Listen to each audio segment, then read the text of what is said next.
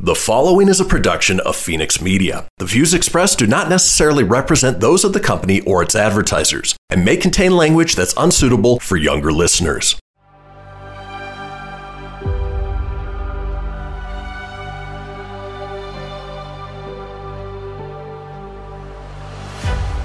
Thank you for tuning in to Silver Age Heroes Radio Theater. I'm your host, Christian Phoenix. Now, growing up as a comic book fan of the 80s and 90s, I've always been fascinated with how storytellers translated these iconic heroes from the page to film, television, and radio. Long before we got the big budget CGI epics we enjoy today, children gathered around their radios to hear their favorite do gooders come to life with little more than their imaginations and these broadcasts from a time long forgotten. I invite you to gather around your radio for this presentation of Silver Age Heroes Radio Theater.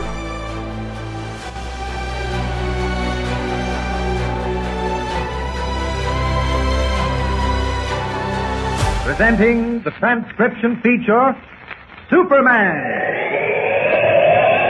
Look, up in the sky. It's a bird. It's a plane. It's Superman! Yes, it's Superman, strange visitor from the planet Krypton, who came to Earth with powers and abilities far beyond those of mortal men. Superman who can leap tall buildings at a single bound, race a speeding bullet to its target, bend steel in his bare hands, and who, disguised as Clark Kent, mild-mannered reporter for a great metropolitan newspaper, fights a never-ending battle for truth and justice. But before we join Superman, listen.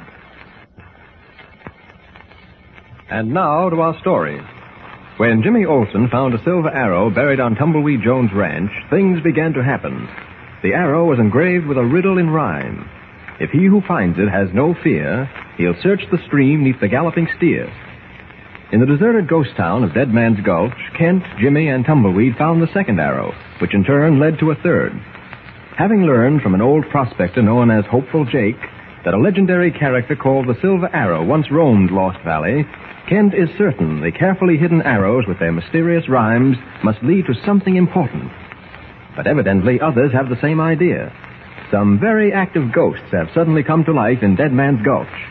First, Kent and Jimmy were almost trapped in a cave by a man-made landslide. Then Tumbleweed was struck from behind and left roped and gagged in one of the ghost town's deserted shacks. To cap everything, a mysterious tapping led our friends to the second floor of the shack where they found a young girl bound to a chair. Strangely enough, she was wearing as a hat ornament a duplicate of the three silver arrows. As we pick up our story, we find Kent about to question her regarding it. Listen. Now, this silver arrow, Mary, do you mind telling us where you got it? Oh, not at all, mister. What was that? Look. Over there on the wall. I'll be a bobtailed coyote. It's another silver arrow. Come through the window. Is it Mr. Kent? Yes. There's a note attached to it. A note. Gosh. Oh, what does it say? Now, we'll see in a minute. Ah. Hold that candle up, Jimmy. That's it. Well? Now, wait a minute, Jimmy. It's written in pencil, and it's a little hard to decipher. The handwriting is childish.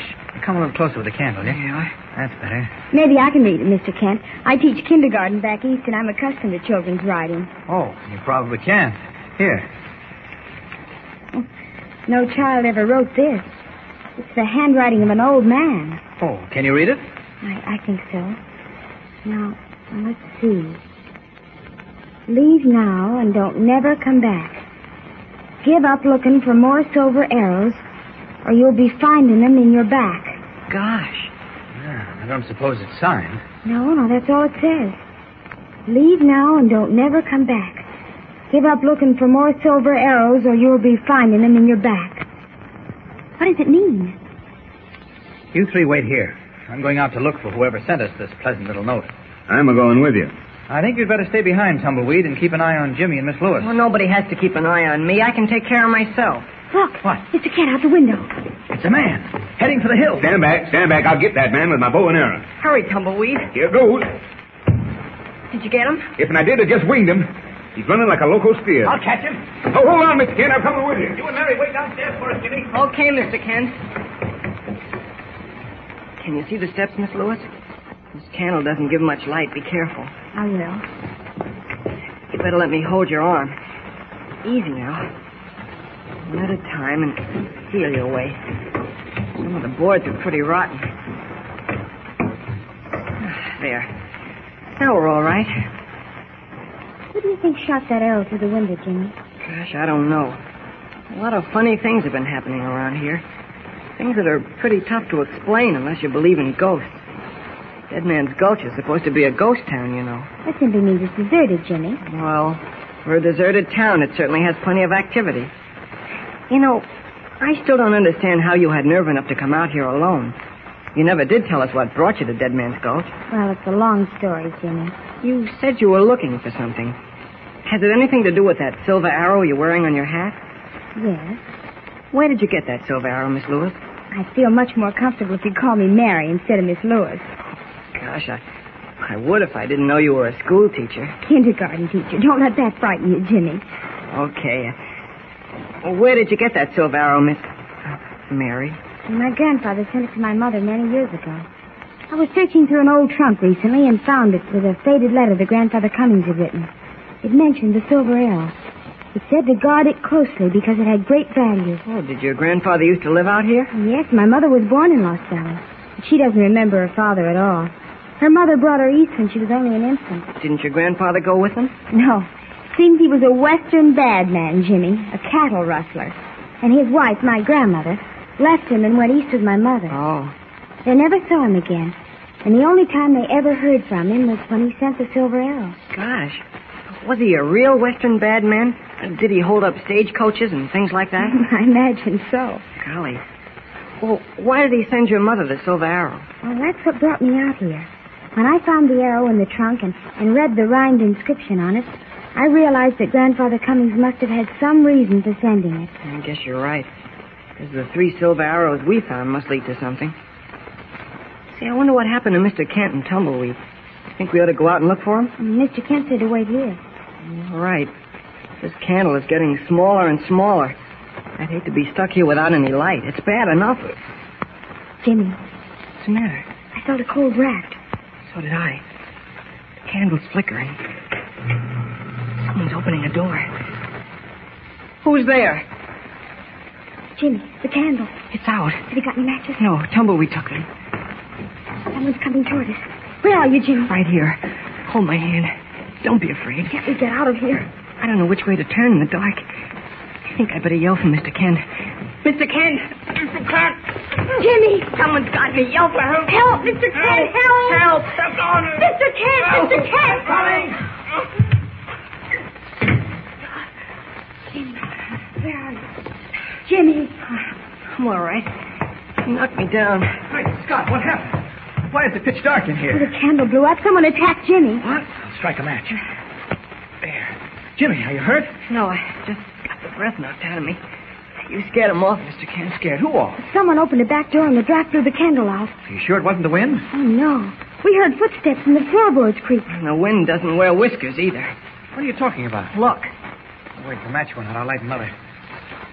There.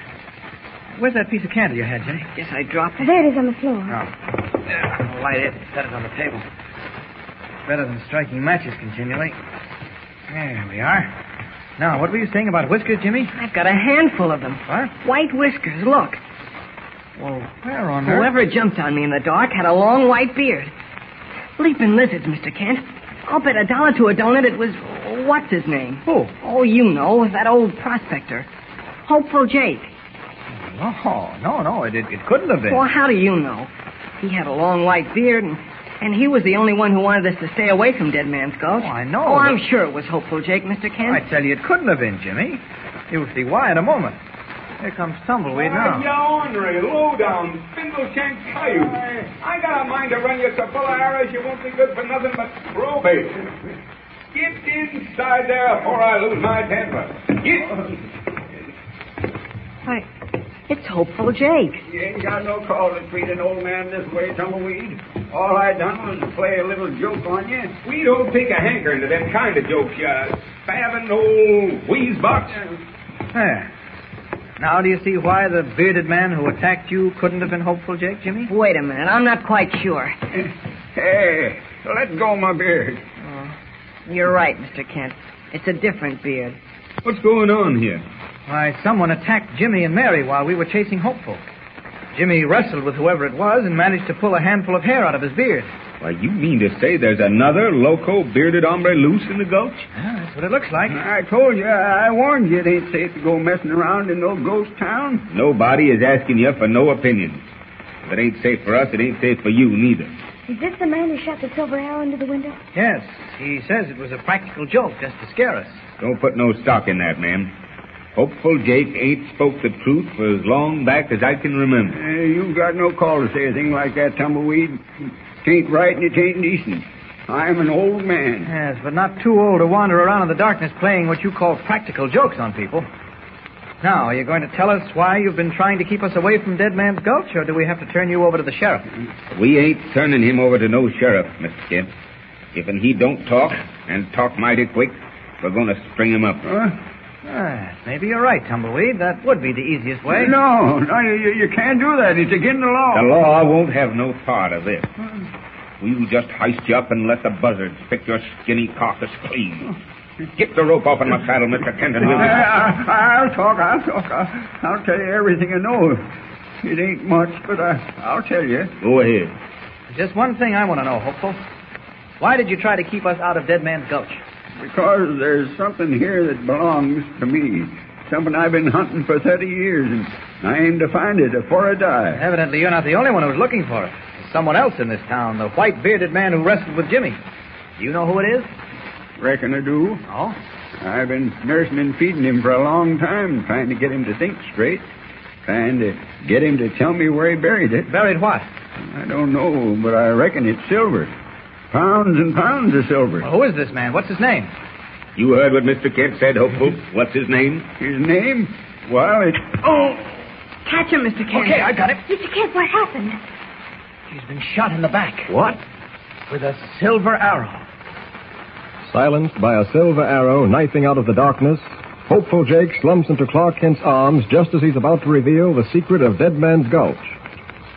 Has the silver arrow silenced the old prospector forever? The story is rushing to an exciting climax, so don't forget to be with us for the next revealing episode. Tune in and listen with Superman. Don't forget, tune in again for the next thrilling episode with Superman. Look, up in the sky. It's a bird. It's a plane. It's Superman. Superman is a copyrighted feature appearing in Action Comics magazine. Behold my process. Ooh, yeah, let me tell you something right here. Aha! It's the Loot Crate subscription box, yeah, with exclusive loot, fun surprises delivered to your door every month. Just pick up your favorite geeky genre, Daddy. From the original Loot Crate, the Loot Crate DX collectible boxes, dude! Cowabunga! To the Loot Gaming video game box. Woohoo! Yee-hoo! Wowzers! With crits starting as low as 11.99 per month, there's a box just about for all collectors. To get your geek on, head over to phoenixmedia.us forward slash loot crate and claim your exclusive offer. That's E F-E-N-I-X media.us forward slash loot crate. Great Scott! Snap into a Loot Crate! Dig it!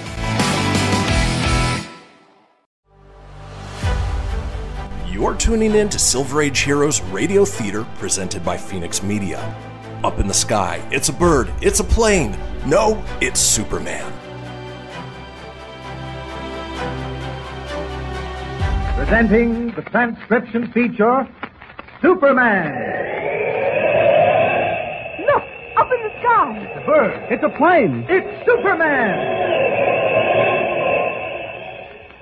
Yes, it's Superman, strange visitor from the planet Krypton, who came to Earth with powers and abilities far beyond those of mortal men. Superman who can leap tall buildings at a single bound, race a speeding bullet to its target, bend steel in his bare hands, and who, disguised as Clark Kent, mild-mannered reporter for a great metropolitan newspaper, fights a never-ending battle for truth and justice. But before we join Superman, listen. And now to our story. The mystery of the Silver Arrows is fast drawing to a close. When Clark Kent and Tumbleweed Jones captured the old prospector, Hopeful Jake, they learned why he had been trying to scare them away from the ghost town of Dead Man's Gulch. Eerie shadows danced on the dust laden walls of the ghost town shack as Hopeful began his rambling story. Suddenly, a silver arrow whizzed out of the darkness and struck him in the back. As our story continues today, Jimmy, Tumbleweed, and Mary Lewis are seated in the parlor of Tumbleweed's ranch house, while Clark Kent and the doctor are in the adjoining bedroom with the seriously injured old man. Listen. 10.30. They've been in there a long time. You reckon old Hopeful's done for? I don't know, Tumbleweed. That silver arrow was sharp. I don't generally ask for much, Jim, but I'd give plenty to get my hands on the ornery, low-down, sneaking son of a mangy coyote who shot that arrow into old Hopeful's back. I'd give him a taste of arrows he wouldn't be likely to forget. You've changed your tune, Mr. Jones. Back at Dead Man's Gulch, you were ready to string that poor old man up on the nearest tree. Oh, Tumbleweed didn't mean that, Mary. Why, he wouldn't hurt a fly, let alone an old fella like Hopeful Jake. Hold on, Jim. I can draw my own bow. In the first place, ma'am, nobody calls me Mr. Jones round these here parts. The name's Tumbleweed, and that's the whole of it. No mister and no nothing. In the second place, Jimmy here had a bead on the target. I wouldn't string nobody up, even it meant losing both arms and a leg. But old Hopeful didn't know that. Leastways, he didn't stop to think much about it. Tumbleweed just wanted him to talk. That's why he threatened him. Well, he talked, and you see what happened. Yeah, if I could have put my hand in front of that there silver arrow and stopped it, ma'am, I'd have done it. I'll keep a close watch, Doctor. I can't tell you how much I appreciate your getting down here as fast as you did. I'm glad I was able to, Mr. Kent. Well, good night, Tumbleweed. Good night, everyone. Good night, Doc. Good night. Much obliged. Well, what's it going to be, Mr. Kent? A tough battle for Hopeful, Tumbleweed. That arrow went deep. He's not a young man, you know. But Dr. Mallory thinks he has a chance. I hope he pulls through. No, so do we all, Jimmy. For more reasons than one. Well, why don't you turn in, Mary? You look tired. Oh, I'm all right. Well, I think it might be a good idea if we all turned in. I'm going to sleep right here on the sofa. Oh, no, you ain't. Well, I have to, Tumbleweed. Dr. Mallory said to stay close by Hopeful in case he comes out of his coma. If anybody's going to bunk on that there horsehair sofa, it's me. Why? For the plain and simple reason that you need a good night's rest. And that old lumpy sofa ain't fit for a man or beast to flop on. Oh, I think you're being very silly, Tumbleweed. I don't mind at all. Well, I do. And since these here are my diggings, I reckon I gotta speak the right to speak my piece. I'm sleeping on the sofa, and you and Jim is going over to the bunkhouse. Well, The lady's got a room all fixed upstairs. hey, you see, it pays to be a lady, Mary. You don't have to sleep on the sofa or in the bunkhouse. You're fancy. Ain't nothing fancy about it. I could probably sleep on iron spikes tonight. if it's that bad, good night. We'll see you in the morning. Which room is mine, Tumbleweed? Right up the head of the stairs. I'll take you up. Oh, no, don't bother. I'll find it. Good night. Good Good night, night. Mary. Night, Don't forget to wake me. If you don't, I'll sleep right into next week. Oh, I'll see that you're awakened bright and early. Okay, good night. Good night. You know, uh, I can't rightly figure her out. She kind of puzzles me. Well, Oh, I think she's swell. You'd never believe she was a school teacher, would you? Why not? School teachers grow horns and breathe fire. Oh, you know what I mean. All I know is that you made a silly, unthinking remark. What puzzled you, Tumbleweed? Well, I don't know. You think that yarn she told b- Jim about her grandpa is on the level? I'm sure it is. After all, she has a silver arrow exactly like the first one Jimmy found, with the same rhyme engraved on it. And you think her grandpa sent it to her? Where'd he get it? Hmm, probably had a lot of them. What do you mean, Mr. Kent? Well, I don't want Mary to know this, but it's been my feeling ever since I heard her story that her grandfather, Bart Cummings, was the silver arrow himself. No kidding, Mr. Kent. Quiet, Jim. I may be wrong, but everything points to that. You remember the story Hopeful told us about the Silver Arrow? How he was supposed to have been a Western bad man who reformed? Well, that fits the description, doesn't it? Well, it does in a As way, but I say, it's just a hunch I have. However, I think we'll find out much more if Hopeful recovers. He knows who the bearded man is, the man who attacked Jimmy. He'll probably be able to tell us where to find him. What if Hopeful doesn't recover, Mr. Kent? Well, in that case, we'll just have to carry on without his help. As a matter of fact, tomorrow morning we should follow the instructions engraved on that last arrow we found and see where it brings us. Well, let's turn in. I wish you'd let me sleep on the sofa, Tumbleweed. yeah, nothing doing. Oh, all right. Look in on Hopeful, though. If he becomes restless, give him one of the pills Dr. Mallory left. They're on the table next to the bed. Good night, Tumbleweed. Good night. Good night, Jim. Good night. Stripping off his boots, Tumbleweed tiptoes to the door of Hopeful's bedroom, looks in, and then stretches himself out on the horsehair sofa. Only the ticking of a clock breaks the dark silence. Slowly, the hour hand circles the face again and again, until the first gray streaks of dawn fan out across the horizon. Off in the distance, a cock crows. The black shadows of night vanish, and the sun comes up like a ball of living fire, rising higher and higher in the heavens. A short distance from the entrance to the cave of the Buffalo Bones, Kent, Jimmy, Tumbleweed, and Mary Lewis wilt in its blistering heat as they try to unravel the clue written on the third silver arrow. I give up. There ain't no place, nowhere, but that there boiling sun don't shine. Now, take it easy, Tumbleweed. Let's study the inscription on that arrow again. You got it, Jimmy. Read it once more. Okay. Pay seven to the south and six to the east. Shoot this arrow where the sun shines least. I've done all the pacing I'm a going to do, Mr. Kent. The sun don't shine least no place, and that's the whole of it. I'm afraid Tumbleweed's right. The only place this blazing sun doesn't shine is inside that cave. Mary, you've got it. What she got? Sunstroke? Oh, we're just stupid, that's all. Why didn't one of us think of that before? Think of what? The cave. The sun doesn't shine in there at all. Well, I'll be hogtied. Gosh, do you think. Now, wait, wait a minute, wait a minute. Where's that spot we marked after we paced off the seven and six? Uh, Right here. Yeah. Well, I've been standing on it for an hour looking for some place to shoot this consigned silver arrow. Well, you'll get a chance now. Can you see the entrance to the cave from where you're standing? No, no. I reckon that kind of messes up the idea. No, it doesn't. Can't you see any of the entrance? Well, just a slit kind of over to the left there. Well, shoot the arrow through that slit. Shucks, it ain't no wider than a man's finger. Shoot the arrow through. Well, no hombre can get hung for trying. Stand back. You did it, Tumbleweed, right through. Now, let's see what happened. Come on. Hmm. Well, It seems awful silly to me. Like playing parlor games. There's the arrow stuck in the ground just inside the cave. Wait a minute. Jimmy, leave it there. Marks the spot. What spot? I don't know, but we'll find out.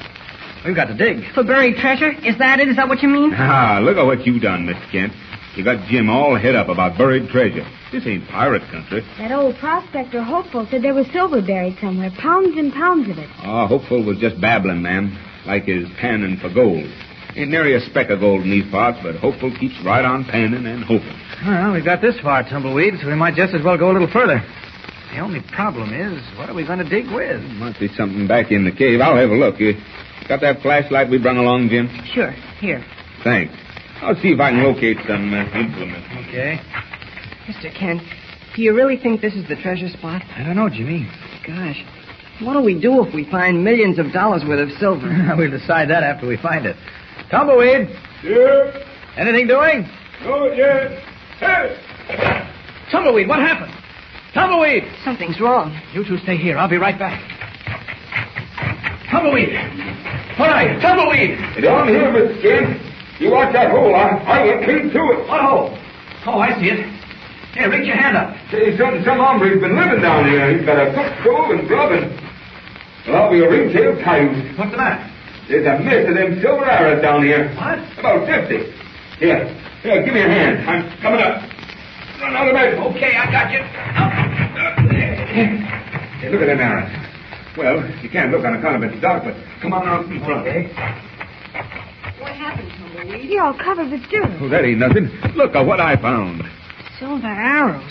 Lots of them. Did you say someone was living under this cave, Tumbleweed? Yep, cook stove, grub, and everything. And I reckon it's that bearded hombre what shot a silver arrow into old Hopeful. I wouldn't be a bit surprised. Didn't see any shovels or pickaxes down there, did you? No, nary Oh, one. Mr. Kent, Yeah? I know where there's a pickaxe. An old rusty one, but it might do. Where, Jim? Well, I saw it in the front room of the old hotel yesterday. Mary and I can go up and get it. All right, go ahead. Come on, Mary. If you see our bearded friend, yell. Oh, don't worry, I will, and loud. Gosh, Mary, wouldn't it be great if we found that silver? Lots of it? Yes, it would. What would you do with it, Jimmy? Oh, I don't know. Give it to a hospital or to some place for poor kids. I don't know. You're sweet, Jimmy. Oh, heck. That's what anybody would do. I wonder. Is that building up ahead the hotel? Uh huh. I think the pickaxe was in the front room in a corner. I'm sure I saw it. Oh, watch those steps.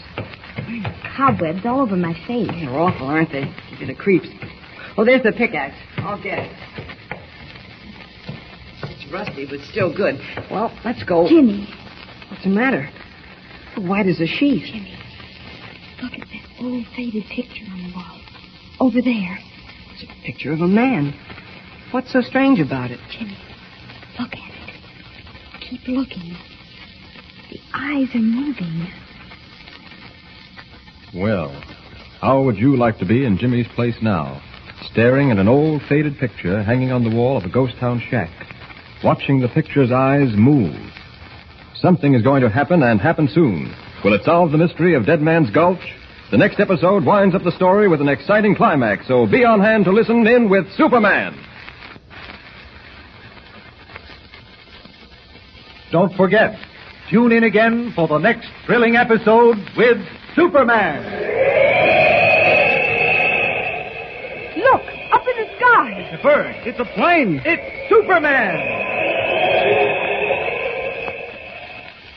Superman is a copyrighted feature appearing in Action Comics magazine.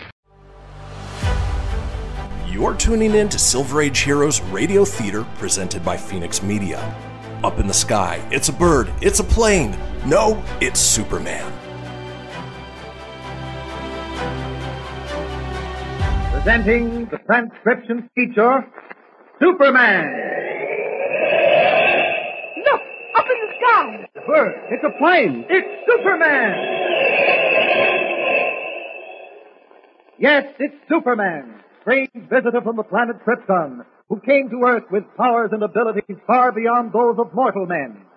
Superman who can leap tall buildings at a single bound, raise a speeding bullet to its target, bend steel in his bare hands, and who, disguised as Clark Kent, mild-mannered reporter for a great metropolitan newspaper, fights a never-ending battle for truth and justice.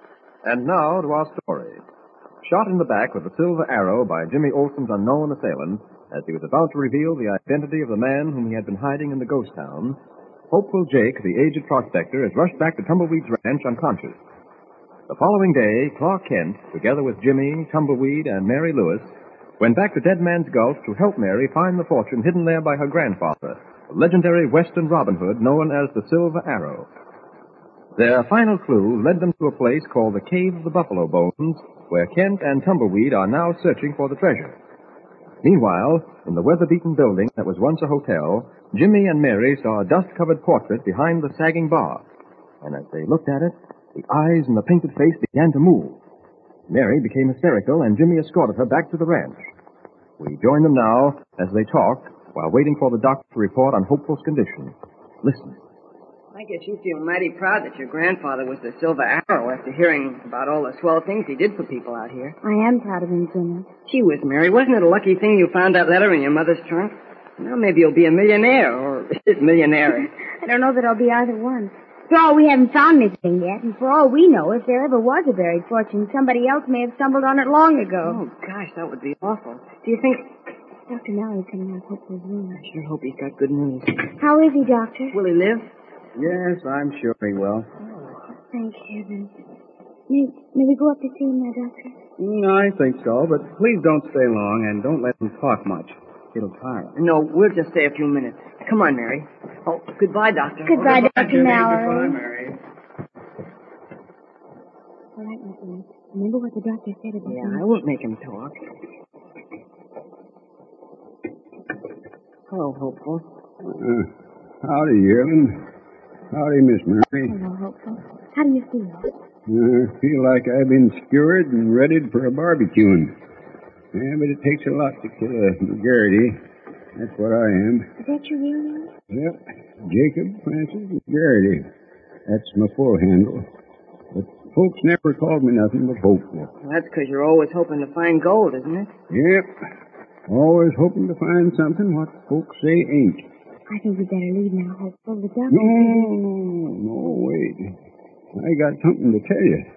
And it's something important. Especially to you, Miss Mary. Important to me? Oh, but he can keep until later. Dr. Mallory said Uh, I he- don't give a hoot what that old sawbone said. I, I gotta get this off my chest now. I've been doing lots of thinking while that angel of death has been trying to make up his mind about me.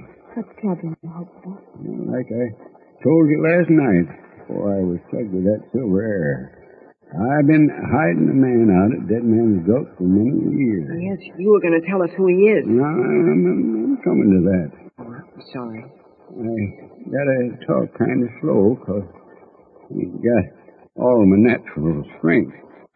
Well, this here yarn goes back many years to the days just before the silver vein give out up at Dead Man's Gulch. One night I was a sitting in my shack eating my supper when I hear a horse coming along slow like. I hear it stop. And then a hombre staggers up to my door, and before he gets to knocking, he, he pulls up like an empty grain sack. I drag him into the shack. While the wounded hopeful recounts to Jimmy and Mary a story that will reveal the identity of the mysterious inhabitant of the deserted mining town, Kent and Tumbleweed are standing in front of the cave of the Buffalo Bones near Dead Man's Gulch, trying to solve the riddle of the third silver arrow. Well, that's the fourth time I shot an arrow through that danged slit in the rock, and we ain't found nothing yet. That is, nothing but an empty hole in the floor of the cave. I know, Tumbleweed. I know. I can't figure it out. Miss Kent, are you sure we followed them directions like it says in that poem? Sure we did. Says face seven to the south. We did that, didn't we? Yeah, that's correct. All right, now, and face the east. Well, that's east where you've been shooting, isn't it? Yeah, do east. Well, Maybe it's the last part that's got to stop. You mean about shooting this arrow where the sun shines least? Yeah, Mm, sure. You see, whoever wrote that message neglected to say what time of day to shoot this arrow. Don't get you, Mr. Kent. What you driving at? Well, don't you see, Tumbleweed, the position of the sun keeps changing all day as it goes from east to west. That means it may shine east in different places as the hours go by. Well, I'll be hog-tied. I'd have never thunk of that. Does that mean I gotta stand here and shoot this consigned silver arrow at different shady spots till sundown? Well, Ray, that's the only way we can. Uh, hey, what was that? Sounds like somebody yelling help. Well, there it is again, coming from the town. That sounds like Jimmy. Come on. How can it be Jimmy? He's back at the ranch with Well, Mira. he's supposed to be there, but that's his voice. He must have come back for some reason. He stopped yelling. Something happened to him. Come on. Came from in here. It is Jimmy. Take your hands off that boy. Why, you hombre's choking the lad. I said take your hands off. There. Stand back to me while I teach this man a lesson. No, Here, no go way. of me. Let go, consignee. Why, that must be the fella that tried to beat up Jimmy last night. Yes.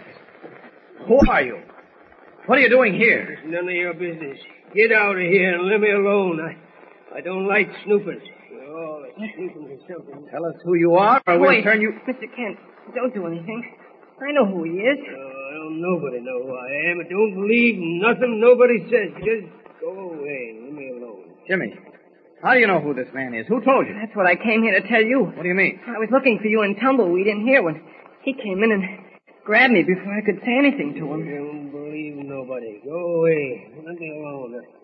I don't. He, uh, he fainted. Yeah. Poor old fella. Too much excitement, I guess. Come on, let's put him down here. Shall I go get some water? No, I don't think so. I think he'll need any, Jimmy. He's coming around all right. Jimmy, tell us who this hombre is before I bust wide open. Well, his name is Bart Cummings. Bart Cummings? Why, isn't that the name of Mary's grandfather? That's who this man is, Mr. Kent. Then he, he's the silver arrow. Why, that can't be possible. The Silver Arrow died long ago. Mary said they hadn't heard from him since long before she was born. Where'd you get this information, Jimmy? Hopeful told Mary and me about it less than an hour ago.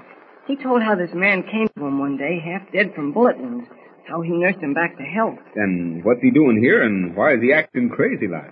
Hopeful says Mr. Cummings sort of lost his mind after his accident and couldn't remember where he'd buried his fortune. But he did remember that he had a fortune somewhere. Yes, so Hopeful, hoping the Silver Arrow would someday find all that money, kept him hidden out here where he spent all his time searching. And that's why old Hopeful got so darn rambunctious when we come out here to look for silver arrows. Silver Gotta find Silver That's it. We've got what he's looking for. The silver arrows that point to his buried treasure. Silver. Uh, yeah. Where am I? Who you? We're your friends, Mr. Cummings. We're going to help you find your treasure Help me. How can you help me? as soon as you've had a rest. We'll show you the three silver arrows you set out long ago to help locate your treasure. Then we'll help you find it. Well, here's my new car, motor running and ready to go. Uh, get in, Mr. Cummings.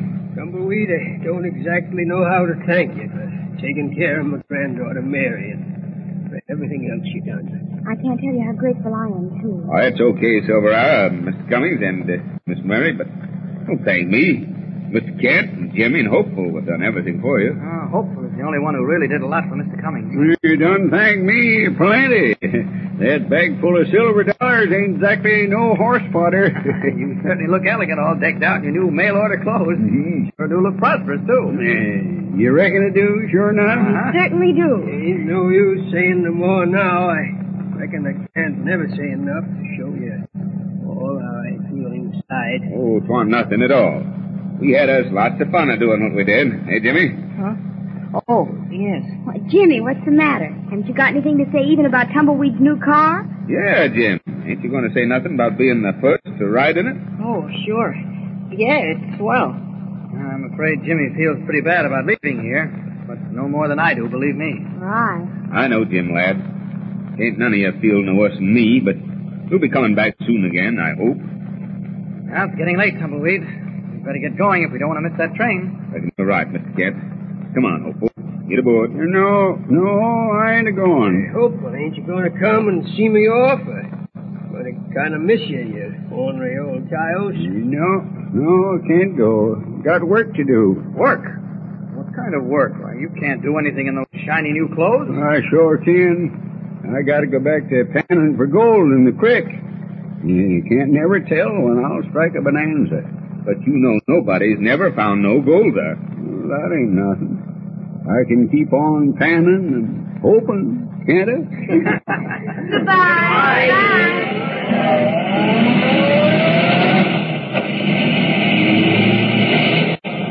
And so, with Hopeful Jake returning to his Hopin' and Pannin', the mystery of the Silver Arrow is cleared up.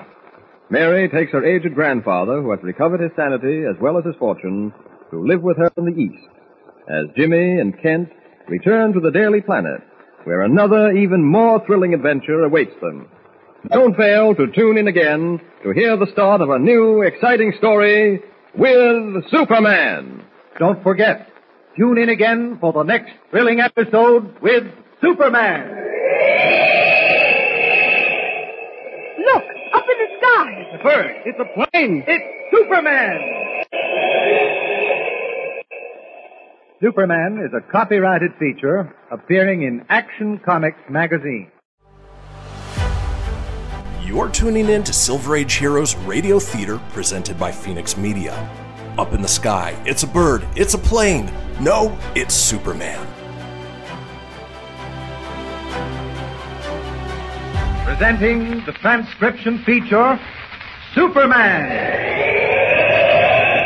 Look, up in the sky. It's a bird. It's a plane. It's Superman.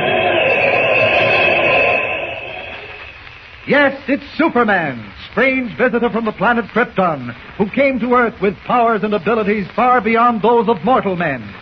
Superman who can leap tall buildings at a single bound, race a speeding bullet to its target, bend steel in his bare hands, and who, disguised as Clark Kent, mild-mannered reporter for a great metropolitan newspaper, fights a never-ending battle for truth and justice. But before we join Superman, listen. And now to our story. Having returned from the West, where he solved the mystery of the Silver Arrows, Clark Kent, star reporter for the Daily Planet newspaper, in reality Superman, found himself involved in another baffling problem. Reports from Washington have revealed that two separate expeditions of American engineers sent to survey the possibilities of building a pan American highway to join North and South America in an everlasting bond of friendship have disappeared in the awesome windswept wilderness of the Andes Mountains, vanished as if into thin air, blotted from the face of the earth. As our story begins, a powerful car is threading its way through the city of Metropolis. In it are three familiar figures. At the wheel, gray haired Perry White, editor of the Daily Planet. And beside him in the front seat, Lois Lane and Clark Kent. It is almost midnight. I tell you, it doesn't make sense. Two expeditions of trained engineers just can't lose their way like babes in the woods. Have you ever seen the Andes Mountains, Mr. White? What's that got to do with it? Plenty. Those mountains are wild, unexplored, practically uncharted. Any one of a million things could have happened. Well, I can understand one party of men getting lost, but not two. Lightning doesn't strike twice in the same place. What do you think, Kent? I think you ought to stop for that red light up ahead. Say, what's happened to your voice, Clara? You know, I'm just a little hoarse. I've been dictating all that war news over the phone since early this morning. But to get back to your question, Mr. White, frankly, I don't know what to think. Oh, green light, you can go now. Oh, I see it. I see it. All right. Incidentally, where are we going at this hour of the night? You'll find out in good time. Try being patient for a little while. I can be patient, but I'd like to know what's important enough to make you drive like a maniac. You're doing 70. Well, we lost a lot of time in traffic, and the faster we go, the sooner we'll get there. Yes, but the faster we go, the less chance we have of getting anywhere. Hey, Mr. White, your headlights are off. That's right. I turned them off. From here on, I don't want to be seen. Now, look, Mr. White, enough is enough. You can put your dimmers on. How many times do I have to tell you I don't want to be seen? Kent, Hmm? there should be a faint blue light somewhere up ahead. Watch out for it, will you? I don't want to miss it. Okay. I see it, Mr. White. Over there on the left, between the trees. Where? I don't see it. I can't even see my hand in front of my face. Oh, there it is. See to the left. Well, you're right, Kent. Hey, You've got good eyes. That means that this is our stopping place. All right, now let's get out. Say, where are we anyway? Mr. White, I hear footsteps. Someone's coming. I tell you, someone's coming. Clark. Quiet, Lloyd, will you? Uh, that you, Bronson? Yes, Mr. White. You're right on time. Well, let's get started. Lead the way, Bronson. Come on, Kent. Lost. Okay. Hate to use the flashlight, but I'll shine it down so you can see. What's he saving that light for? Christmas? Lois, will you get it through your head that we don't want to be seen? Way out here in the woods, who's going to see us? Rabbits? What's that up ahead? Yeah, looks like a big plane. It is. Well, what's it doing here? Hmm. Now your curiosity can be relieved. Kent is right. It is a big plane and a new kind of stratosphere ship. That's the reason for all this secrecy. If it's half as good as the designer says it is, it'll be just what we'll need for those Andes Mountains. Don't tell me we're flying to the Andes tonight. Lois, will you stop being so silly? Bronson, is she ready for a test flight? All set, Mr. White. Hop in. Come on, Lois. Up you go. That's right. Mr. White, want a hand? What do you think I am? Steady, sir. All right? Of course I'm all right. A foot slip, that's all. All right, we'll fly her blind. I don't want to attract attention with the field lights. Everyone in? Yes.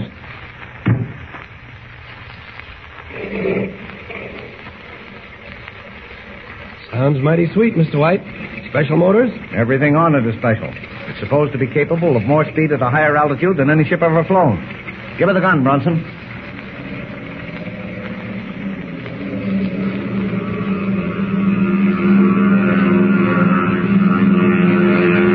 As the giant steel bird pierces the curtain of night and roars upward on its test flight, a strange and significant scene is taking place in the Hemisphere Administration Building in Washington. Outside the offices of John Ives, Administration Director, a large group of newspaper men wait impatiently for his report on the mysterious disappearances in the Andes Mountains. Within the offices, however, Mr. Ives paces nervously back and forth in the radio room. Keep trying, Evans. They must answer. They've got to answer. Official 177 calling G33. Come in, G33. Official 177 calling G33. Come in, G33. I'm sorry, sir. Th- There's no response. Well, I can't stall any longer. I'll have to go out there and face them. Keep trying, Evans. Yes, sir. All right, all right, all right. I'm coming. Calling G33. Come in, G33. Well, gentlemen. We've been waiting almost two hours, Mr. Ives. This story is holding up morning papers clear across the country. Now, what's cooking? Well, I'm afraid there's nothing I can tell you, gentlemen. Now, one moment, please. As you know, an hour ago we were in shortwave communication with G33, the third and last party of the Trans Hemisphere expedition. They informed us they were climbing in the Tupungato region where the other two parties disappeared. Yes? I regret to report that our communications with G33 have been broken. Oh, Mr. Ives, the public can't be bulldozed any longer. Now, what happened? Why don't you tell us the truth? Gentlemen, I'm telling you the truth. Well, nobody believes it. People aren't going to swallow that story, Mr. Ives. They don't believe it about two expeditions, and highly expect to believe it about the third. Why don't you admit it's the work of Fifth Colony? Because that's not true. Well, why don't you tell us what you do know, then? Those expeditions aren't lost. Something happened. American people have a right to know. Well, I agree, gentlemen. But I don't know a thing more than you do. Then we'll have to say that the third expedition disappeared. And the government isn't doing anything about it. We're doing everything we can. I give you my word. Now, that's all for tonight, then. Yes, and that's quite enough. Any luck, Evans? No, sir. Well, keep trying, Evans. Those newspaper reporters are driving me crazy. If we don't contact that expedition soon, I don't know what I'll do. Oh, wait a minute. There's one newspaper man who might be able to help. Clark Kent of the Daily Planet. Hand me that phone, Evans. Uh, yes, sir. Here it is. Operator.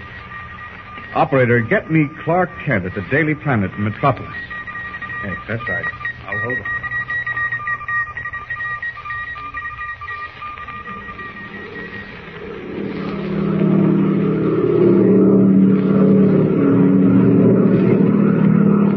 What's the altitude now, Bronson?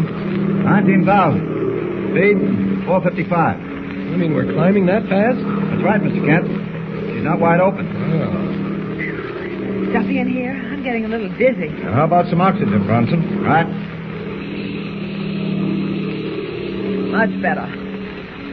What's the altitude now? Almost 22,000 minutes. Is she straining, Bronson? Riding easy as a kite. Then she's sold. Tell Hendricks I'll mail him my check in the morning. Yes, sir. Uh, try the radio, Kent. Sure. What do you want to hear? Jack Benny. Don't be silly. This is the shortwave set. See if you can get Washington. It's marked on the dial. Yes, here it is. Come in, G33. Official 177 calling. Come in, G33. Official 177 calling. What's official 177? Government call letters. Wait a minute. Mr. White, what were the radio call letters of the first transhemispheric expedition? G31. The second expedition was G32. Well, listen to this. I'll turn it up. 177 calling G33. Official 177 calling G33. Come in, please. That's Washington calling the third expedition. There's no answer. You're right, Lois. G33 must be the call letters of the third expedition. If that one's lost, too, Kent, turn the transmitter on. We'll call Washington. All right. Mr. White, uh, you can't transmit. This plane isn't registered yet. I'll lose my license. Please, Mr. White, stop it. Now, don't worry about your license. If you get into any trouble, I'll take care of it. This happens to be important. Uh, let me have the phone, Kent. Here you are. Private plane calling official 177. Private plane calling official 177. Hello, private plane. Stop transmitting. Clear this wavelength. Urgent official business. Clear this wavelength. Please, Mr. White, there'll be an awful row about this. Quiet, Bronson, will you? I'm going to speak to them. Official 177, Perry White calling.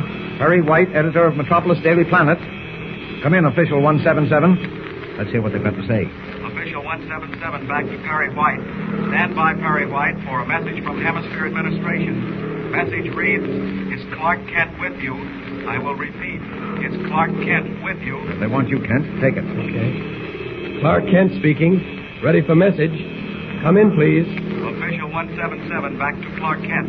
Instructions from Ives at Hemisphere Administration. Message reads, Clark Kent, proceed to Washington immediately. I will repeat, Clark Kent, proceed to Washington immediately. Confirm receipt of message. Come in. Clark Kent back to official 177. Message received. Will proceed as directed. Clear this wavelength. Urgent official.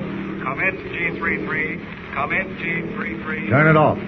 Bronson, head the ship for Washington. Mr. White, we can't land there. I told you this ship hasn't been registered yet. Bronson, do as I say. We'll land Kent in Washington. We're on official business, and incidentally, the biggest story of the year.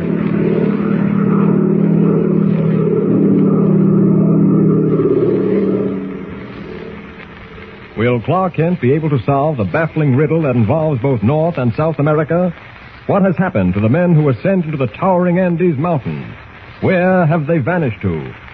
Don't miss the startling developments in the exciting international drama that looms ahead. Tune in and listen with Superman. Don't forget, tune in again for the next thrilling episode with Superman. Look, Up in the sky. It's a bird. It's a plane. It's Superman. Superman is a copyrighted feature appearing in Action Comics magazine. Get this and previous episodes of Silver Age Heroes Radio Theater wherever you get podcasts or by visiting phoenixmedia.us forward slash Silver Age Heroes. Join us again, same bat time, same bat station, for another presentation of Silver Age Heroes Radio Theater. Excelsior!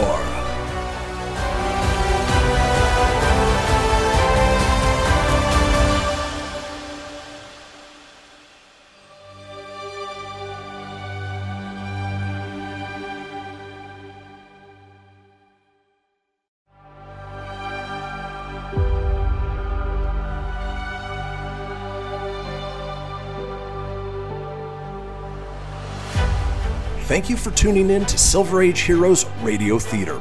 I'm your host, Christian Phoenix. Now, growing up as a comic book fan of the 80s and 90s, I've always been fascinated with how storytellers translated these iconic heroes from the page to film, television, and radio. Long before we got the big budget CGI epics we enjoy today, children gathered around their radios to hear their favorite do gooders come to life with little more than their imaginations and these broadcasts from a time long forgotten. I invite you to gather around your radio for this presentation of Silver Age Heroes Radio Theater.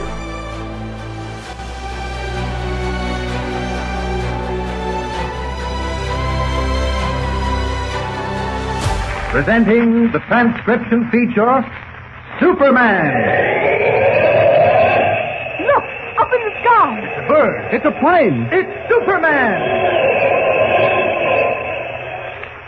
Yes, it's Superman, strange visitor from the planet Krypton, who came to Earth with powers and abilities far beyond those of mortal men.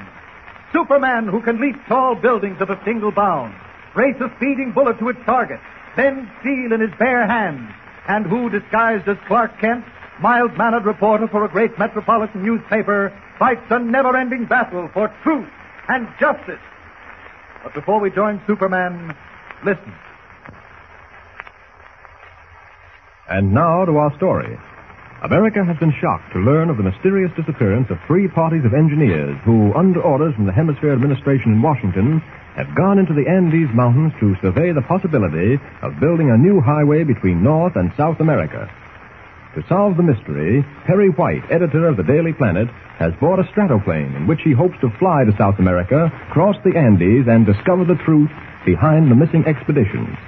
With him on the test flight of the amazingly powerful plane are Lois Lane and Clark Kent. When they turn on the shortwave radio, they learn that John Ives, Hemisphere Administration Director, wants Clark Kent in Washington. White instructs the pilot to head the ship toward Washington so that Kent can report. We find him now in the private office of the director, John Ives. And I'll be very brief. Yes, sir. You have a splendid record as a troubleshooter. I admired the work you did for the Navy Department. Thank you. You've been a great help to us. Heaven knows we need help now, desperately. You mean on this South American case? Exactly. Most completely baffling thing I've ever run up against. Oh, are you uh, well enough to assist me? You seem to have a bad cold. Oh, no, I'm just a little hoarse. I've been dictating war news all day. Oh. Of course, I'll have to check with my editor, Perry White, about getting a leave of absence. Oh, naturally, naturally. Now, you can take care of that later. Now, you know the background of the case, don't you? yes, but. Uh... But, uh, what, Kent? Speak up. Well, to be perfectly honest, sir, I've had a feeling that perhaps the government hasn't disclosed everything it knows about the case. Well, I don't blame you, Kent. It seems fantastic that we should know absolutely nothing.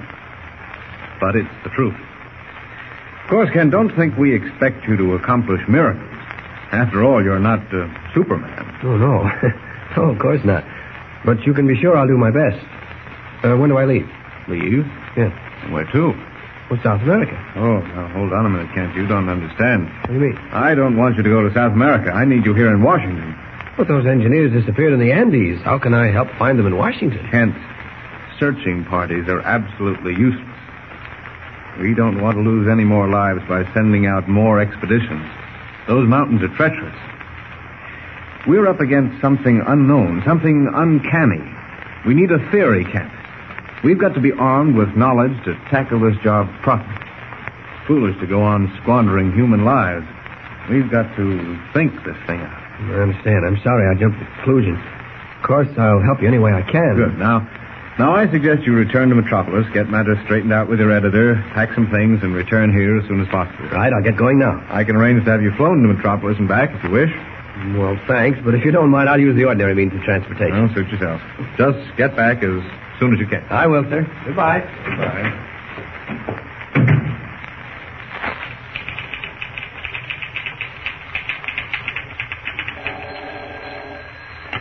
Yes?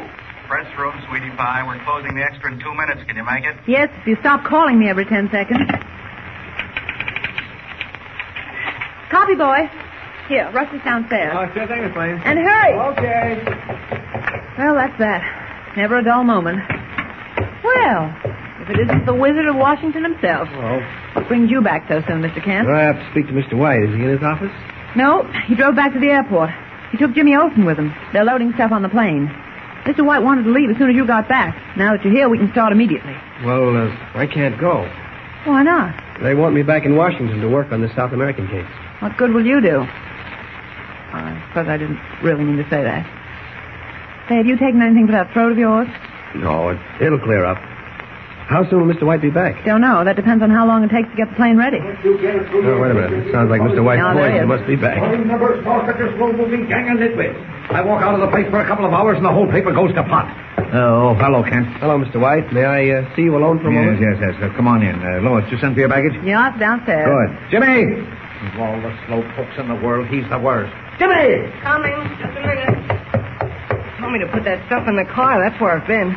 Oh, Mr. Kent. Now, look here, you young, irresponsible Oh, rascal. Well, I'll gee give- whiz, Mr. White. What did I do wrong now? All right, all right. Stop blabbering. I just want you to be sure that I have a copy of the extra as soon as it comes off the press. Come on, Kent. Okay.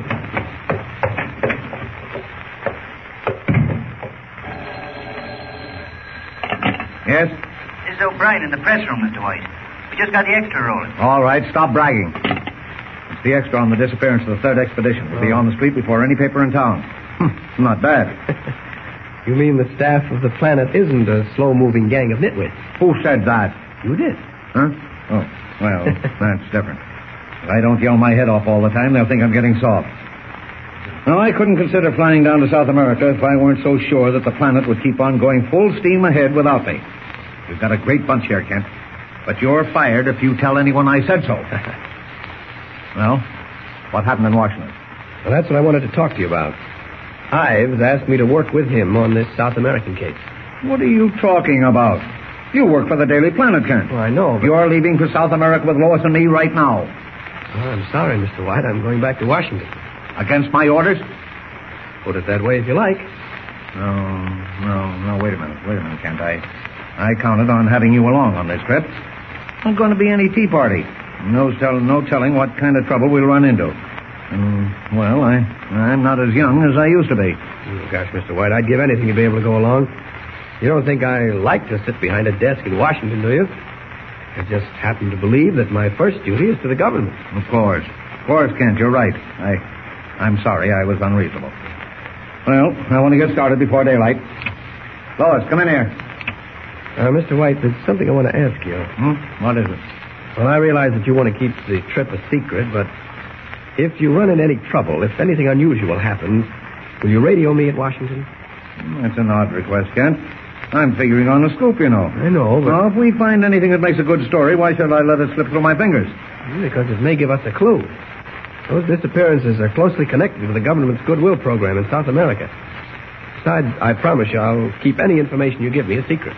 All right, Kent, I agree. Our first duty is to the government always. You wanted me, Mr. White? Yes. Get ready. We're leaving immediately. I'm all set. Get the extra, Mr. White. All right. Hmm. Not bad. Not bad at all. Good story, Lois. Thank you, Mr. White. First time you ever said that. That's Mm, probably the first time you ever deserved it. Jimmy? Yes, Mr. White? Now, here's an envelope I want you to give to the assistant managing editor tomorrow. It contains sealed instructions. Now, you guard it carefully. If anybody asks where we are, remember you don't know. Well, I guess that's all. Goodbye, Kent. Do a good job in Washington. Thank you, sir. Goodbye. Uh, so long, Lois. Good luck. Goodbye, Clark. We'll miss you. Bye, Jimmy. Come on, Lois. This is no time to gab. Guess you wish you were going along, don't you, Mr. Kent? Yeah, sure do, Jimmy. Lois told me you had to go to Washington. Gee whiz, everybody's going away but me. I'm kind of worried, too. I mean about Lois and Mr. White. Now, what do you mean, Jimmy? Oh. Hey, listen to that thunder. All right, all right. Well, when I was helping to load the plane, I saw a strange looking guy hanging around. What? Yeah, he was dressed in a long coat and he had his hat pulled down over his eyes. You sure it wasn't Bronson, the pilot, in his flying suit? Oh, no, this bird was tall. He went away after a while. Hmm. Well, I wouldn't worry about it if I were you, Jimmy. Well, I have to be getting back to Washington. Now, you help the assistant editor all you can and stick close to the phone because I may need you. Yes, sir. Yeah, it does sound like a storm coming up. Hope They take off, all right. So long, Jimmy. So long, Mr.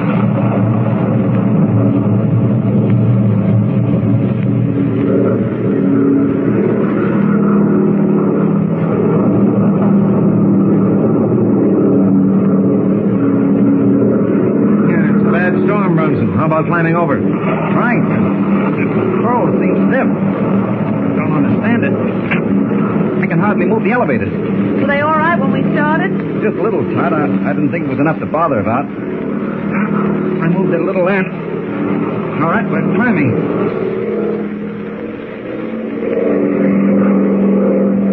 We're above the storm now, aren't we? Yes, but I can't level off. If I pull any harder, I'll snap the controls.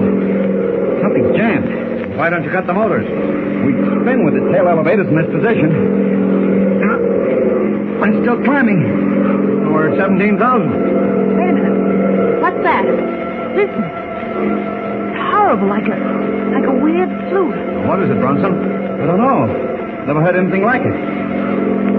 We're at 19,000. We need oxygen. Open that valve, Mr. White. All right.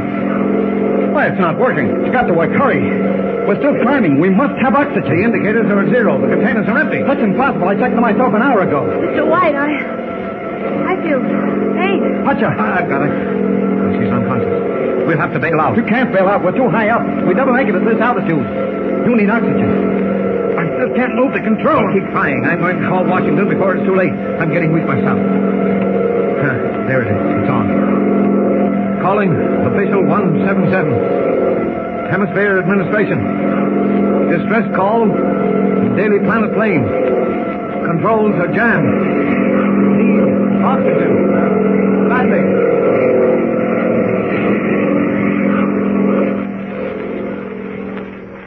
Has the tragic plight of Harry White's stratoship any connection with the disappearance of the three expeditions in the Andes Mountains?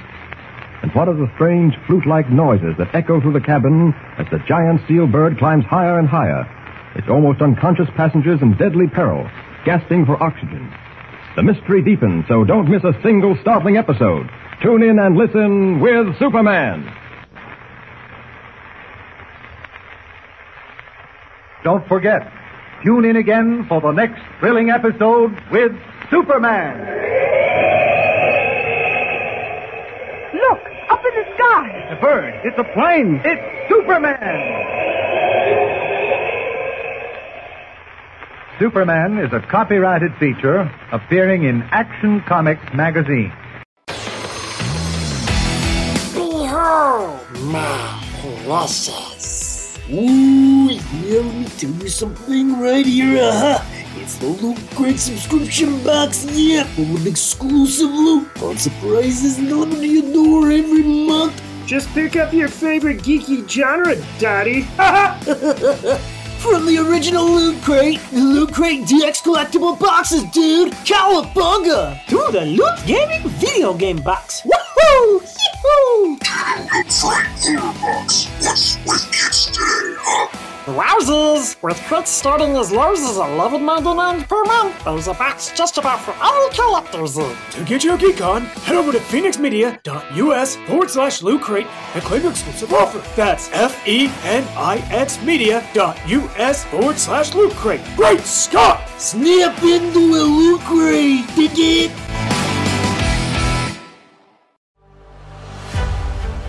You're tuning in to Silver Age Heroes Radio Theater presented by Phoenix Media. Up in the sky, it's a bird, it's a plane. No, it's Superman. presenting the transcription feature Superman. Look, up in the sky. It's a bird. It's a plane. It's Superman. Yes, it's Superman, strange visitor from the planet Krypton, who came to Earth with powers and abilities far beyond those of mortal men. Superman who can leap tall buildings at a single bound, race a speeding bullet to its target, bend steel in his bare hands, and who, disguised as Clark Kent, mild-mannered reporter for a great metropolitan newspaper, fights a never-ending battle for truth and justice. But before we join Superman, listen. And now to our story. With its controls mysteriously jammed, Perry White's stratoship soars higher and higher to almost certain disaster. Inside the plane, Lois Lane, Bronson the pilot, and Perry White are slowly sinking into unconsciousness because of the lack of oxygen. Gasping for breath, Perry White turns on the plane's shortwave transmitter and sends a distress call.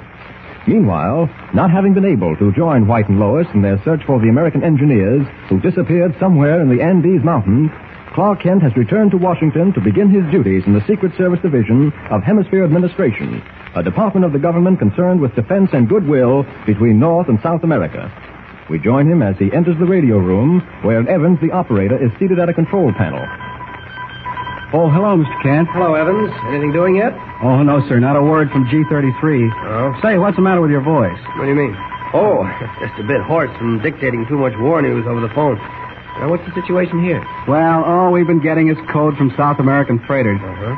I guess that third expedition is lost, too. I call them on the hour. It's Hmm, almost time now, isn't it? Mm-hmm. Yeah, about two minutes.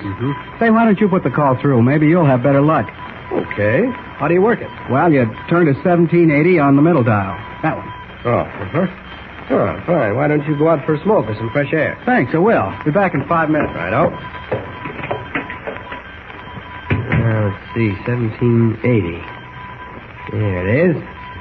Mr. White will probably use that G33 wavelength, too. What if he's transmitting? I'll try a little more volume. Still climbing. Need oxygen. What's that? Control still jammed. What? Strange noises outside cabin. Can't hold out much longer. Location 1,800 miles south southwest of Metropolis. Hey, Scott. Calling official 177. Perry White calling official. White. One. Why don't they bail out? They're probably too high. What am I waiting for? This is no time to be sitting here. Only a few seconds left to make it. See now, 1,800 miles south southwest of Metropolis and still climbing. That means an extra hard spurt for Superman. Hope it isn't too late. Up, up, and away! Piercing the air with the speed of a thunderbolt, darting through mile-high clouds, onward and onward, almost too fast for the human eye to see him, Superman charges through space. Battering winds tear at his wide red cape, but nothing stops him, nothing swerves him from his course. A thousand miles with the unflagging speed of a bullet. 1,400, 1,500, wait! What's that? The plane, Perry White's stratoship, like a mad monster bird still climbing into the heavens. Hold on. They've cut the engine. The plane falters. The nose is beginning to point down. She's going into a spin. Down and down. She'll never come out of it. Her wings will tear off. She'll... Wait. What's that speck in the sky? It's Superman. Can he see the falling plane? He's circling around and around. Yes, he sees it. He's plunging down. He's caught up with the plane. There, he's on the fuselage, crawling toward the tail. But what's happening inside? Are Perry White and Bronson still conscious? That sound. Like a float. Almost as though it caused this trouble. Bronson. Bronson. Try your, try your controls again. No. Still stuck. I can't move them. Listen. I took like noise. It, it's help. The controls are free. They work. It's ought to level out of the spin. We've got plenty of altitude. We ought to be able to make it. I'll turn on the ignition. We're pulling out of it. We've leveled off. We're safe. Ah, thank heaven there's plenty of air down here. Now, I'll have a look at Lois. It'll rub her wrists to restore circulation. Lois. Lois. The color's coming back to her cheeks.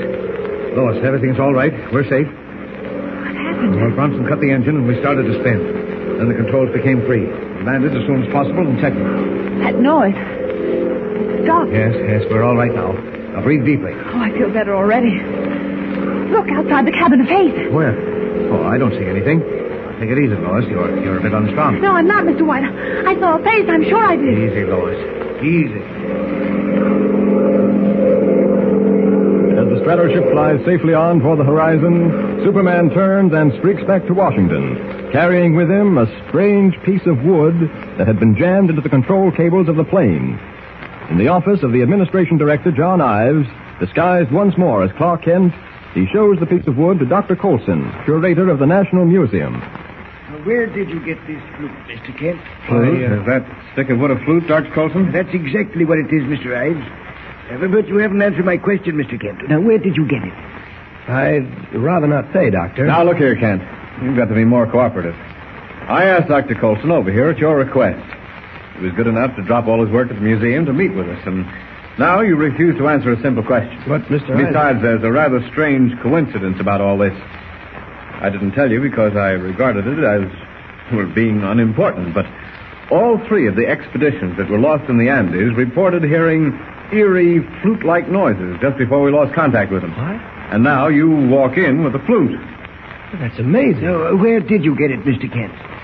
Well, I don't want to appear stubborn or uncooperative, but I just can't answer that question now. Well, then why are you wasting Dr. Colson's time with a ridiculous toy flute? I'd hardly call it a toy, Mr. Ives.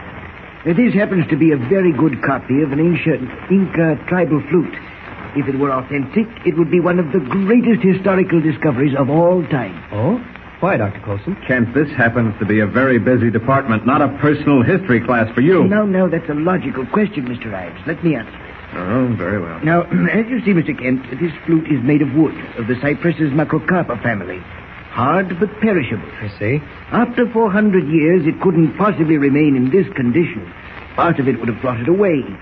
Uh, don't you see that if this flute is authentic. Go on, Dr. Colson. It means that it was made less than 400 years ago. Yes? And therefore, the lost Inca civilization did not die. It means that somewhere, somehow, it continued, unknown to the rest of the world. And that the lost Inca nation may still exist. That one of the greatest and richest of the ancient civilizations may still be alive. It's fantastic. It's, uh, it's utterly impossible. But if that flute were real, it, it wouldn't be impossible, would it? No, no, but there isn't a ghost of a chance of its being real. Men have searched for centuries. And found nothing, I know.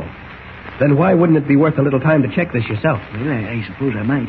How would you do it? Well, first of all, I'd put it under an infrared ray. Yes? That would disclose the presence of any false markings or material. I see. Microscopic examination would show if these carvings were made with the proper kind of knife. Then there are acid tests and dye tests. And there is no chance of making a mistake. How long would your tests take? Oh, who knows? Maybe five minutes, maybe five days. I'd go back to the museum now and make a preliminary examination. All right. If I find anything of interest, which I doubt, I, I'll phone you. Otherwise, I'll get in touch with you or Mr. Ives sometime tomorrow. Good. Well, goodbye, Mr. Kent. Uh, Bye, sir. take my advice and don't hold out any hope on this. Goodbye, Mr. Ives. Goodbye, Dr. Colson. I'm sorry. It's perfectly all right. I understand. Now, see here, Kent. I've stood about as much of this nonsense as I'm going to. But I asked you to come to Washington to assist me. I thought you had brains, courage, foresight.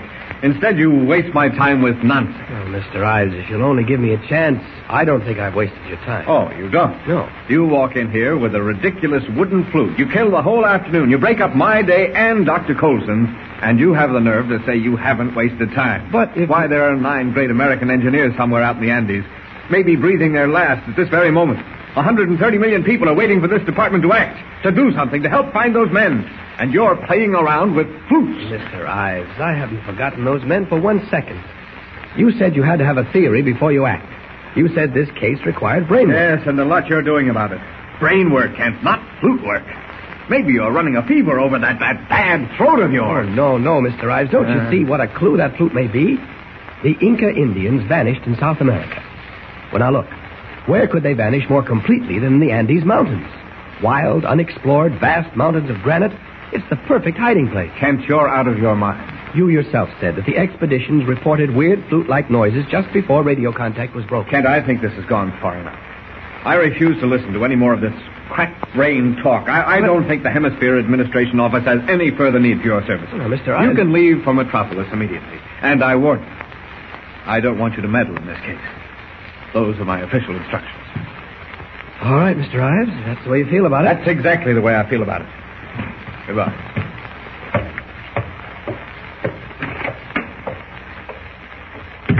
Stupid idiot. Yes. Mr. Rives, it's Mr. Kent there. This is Dr. Colson. No, I just got rid of him. What's the matter? It's absolutely incredible. What's incredible, Colson? What are you talking about? The anchor flute. Well, what about it? I thought I heard the end of that flute. It's real, Ives. It's authentic. Are you sure? Absolutely. For heaven's sake, by Kent, we must know where that flute came from. Now, hurry, please. Oh. All right, I'll find him. Huh? Kent! Mr. Kent! Look, where are you? Mr. Kent! The lives of nine American engineers hang in the balance. Will one of the world's greatest historical secrets go unsolved? And what is happening to Perry White and Lois Lane as their stratoplane comes ever nearer the danger zone in the Andes Mountains? Follow the amazing developments as the mystery deepens in this strange international drama. Don't miss the thrills and excitement ahead. Tune in and listen with Superman. Don't forget, tune in again for the next thrilling episode with Superman. Look, up in the sky. A bird. It's a plane. It's Superman. Superman is a copyrighted feature appearing in Action Comics magazine.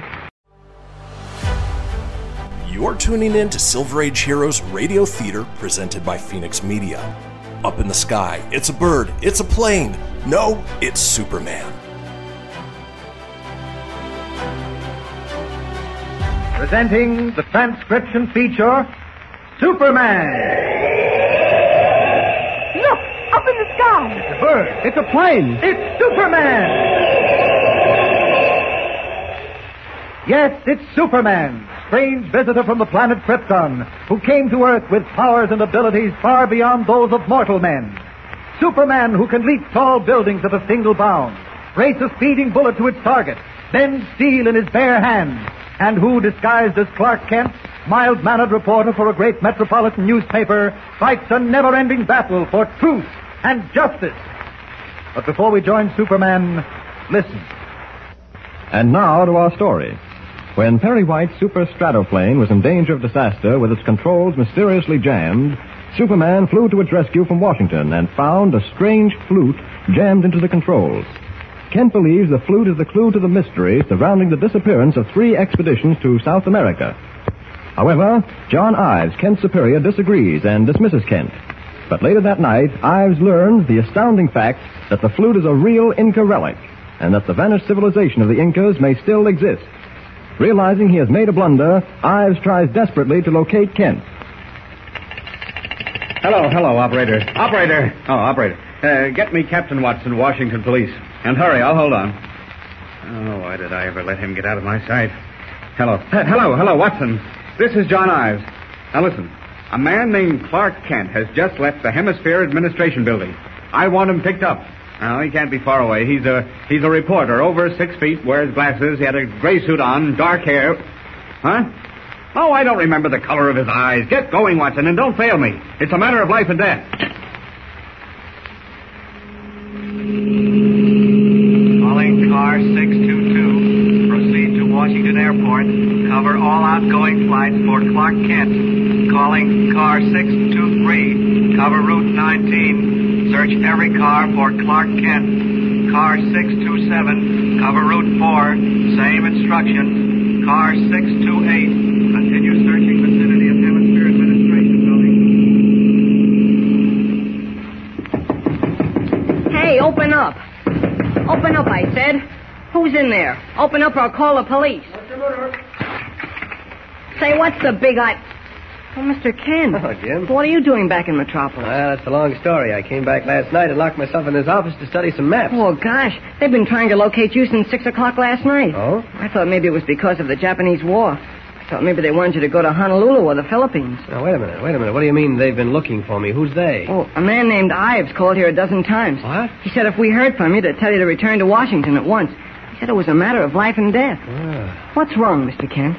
Well, nothing's wrong, Jimmy. I'll just have to get back to Washington. Gosh, I was beginning to get worried. Oh, nothing to worry about. Well, with this war and everything, I didn't know what to think.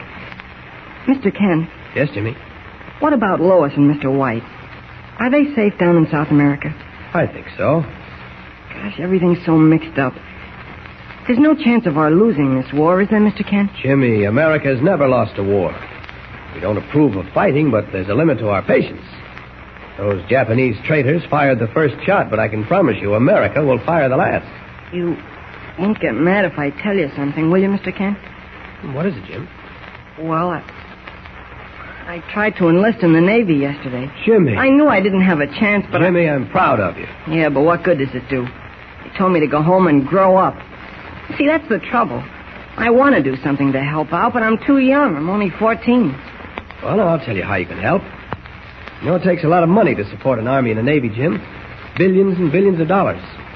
The United States needs every penny it can lay its hands on. I know what you're going to say, but I've already done that. I was saving up for a bicycle, but I took the money out of the bank yesterday. $19.50 and bought defense savings stamps. Good boy. My mother bought two defense savings bonds. Well, then you are helping. Oh, but it's not enough, Mr. Kent. I'd like to really go out there and fight. You've got something to fight for. We certainly have, Jimmy. But everyone can't be on the front lines. America needs men behind the guns, and you can be one of them. Now, I've got to get back to Washington immediately, but I want you to get all your friends together, every fellow and girl who would like to help fight part of the battle for freedom. You get them to buy defense savings stamps and tell them to ask their mothers and dads to buy defense savings bonds. And you can call your organization the, uh, well, the Junior Defense League of America. Gee, that's a swell name. Junior Defense League of America. I'll do it, Mr. Kent. Good. I'll get Jackie Kelk and Buzz Manners and Tiny Reed and I'll get them all. Atta boy. I'll call you from Washington tomorrow, and you can tell me how things are going. Now I'd like to study these maps before I leave. Oh, okay. I won't bother you. Okay. So long, Mr. Kent, and thanks for the swell idea. So long, Jimmy. I'll be seeing you soon. Well, this country doesn't have to worry, not when we've got boys like Jimmy growing up. Well, I better get going. Something must have happened to change the complexion of things in Washington. If Ives needs me, it must be important. Well, I guess this window's the best way out. Won't take long to get there, as Superman. Up, up, and away!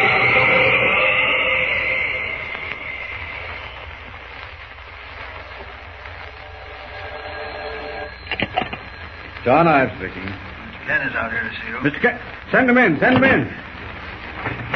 Kent, man, where in the name of heaven have you been? Sorry if I caused any trouble, Mr. Ives. Oh, but uh, I- forget it. Here, that's what counts. Sit down, sit down. Well, this certainly takes a load off my mind. I, I was going mad, Ken, simply mad.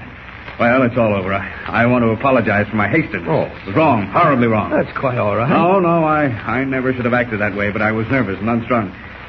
See, Kent, you were right. That flute you brought in was authentic, a genuine Inca Indian flute. You mean that, Mr. Yes, Dr. Colson called a moment after you left. Since then, he's checked and double checked. It's genuine, all right. And that means the Inca civilization thought to have been wiped out still exists. It means that somewhere in the Andes Mountains dwells a race of people that have been lost for centuries. Why do you say that? I'll tell you why. That flute, Mr. Ives, was found jammed into the control cables of a private plane bound for the Andes Mountains to search for the lost American engineers. And it was placed there by an Inca Indian to wreck that plane. Yes, This, this is all amazing, fantastic. Why? Yes, but no more fantastic than the possibility that the Inca race still exists. Matter of fact, I'm convinced the Incas were responsible for the disappearance of those engineers who went to South America to build the Pan American Highway. Well, Kent, well, what do you suggest? That I leave for South America immediately, provided the war hasn't made that impossible. Impossible, of course. Now, Kent, you, you go, and good luck to you. I'll see that you have an army plane and a pilot. Well, I won't need the pilot. I hold a transport license Well, you myself. must have a co-pilot. Air Corps regulations. Oh.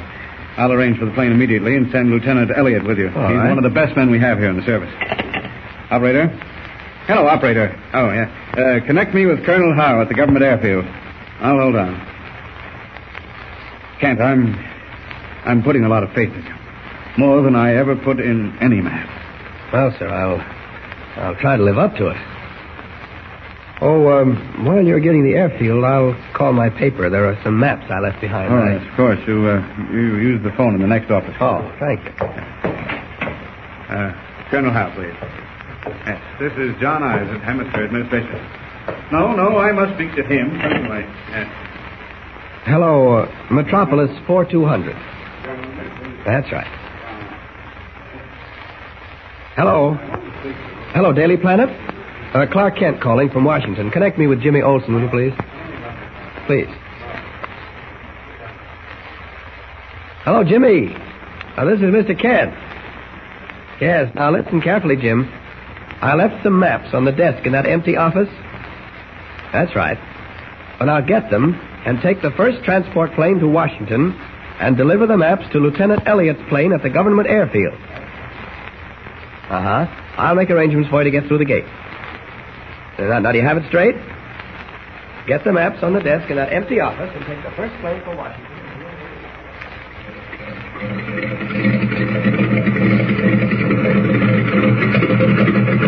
Kent, this is Lieutenant Elliott. Elliott? Clark Kent. How do you do? glad to know you, Lieutenant. Are we all set? Well, there's the ship, warming up. Oh, I almost forgot. Did a young man deliver some maps to you? Yes, about 20 minutes ago. They're in the plane. Oh, good. Well, where did Jimmy, uh, I mean, where did the young man go? Ah, I didn't notice. I assume he left. Oh, not even waiting to say goodbye to me? Huh. I'll fix him when I get back. All right, Lieutenant, if you're ready, I am. Well, goodbye, Kent. Goodbye, sir. And Godspeed. Thanks, Mr. Ives. I'll be in touch with you by radio. Uh, climb in, Mr. Kent. Okay. So long. So long. Happy landing.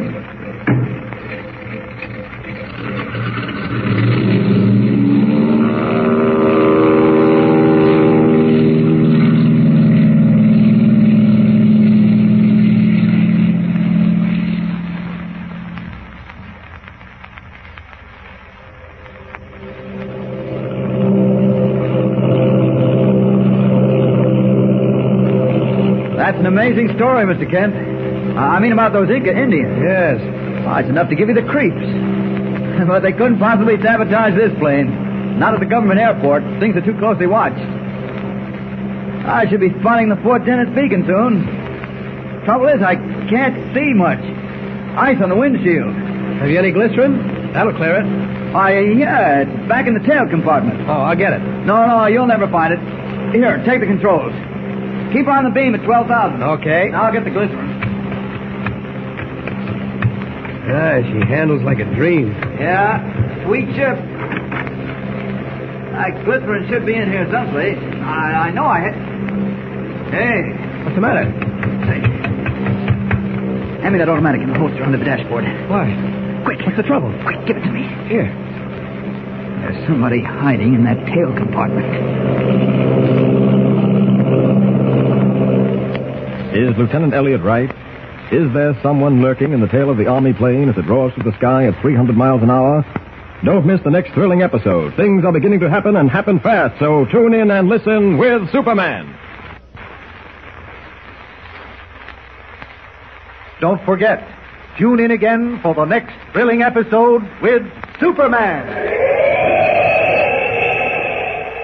Look, up in the sky. It's a bird. It's a plane. It's Superman.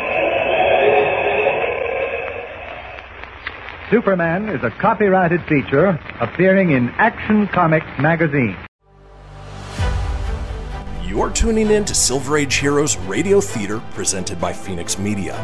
Up in the sky, it's a bird, it's a plane. No, it's Superman. Presenting the transcription feature Superman. Look, up in the sky. It's a bird. It's a plane. It's Superman. Yes, it's Superman, strange visitor from the planet Krypton, who came to Earth with powers and abilities far beyond those of mortal men. Superman who can leap tall buildings at a single bound, race a speeding bullet to its target, then steal in his bare hands, and who, disguised as Clark Kent, mild-mannered reporter for a great metropolitan newspaper, fights a never-ending battle for truth and justice. But before we join Superman, listen. And now to our story. Clark Kent, on his way to South America in an Army plane piloted by Lieutenant Elliott, has high hopes of finding some trace of the three expeditions of American engineers lost in the Andes Mountains.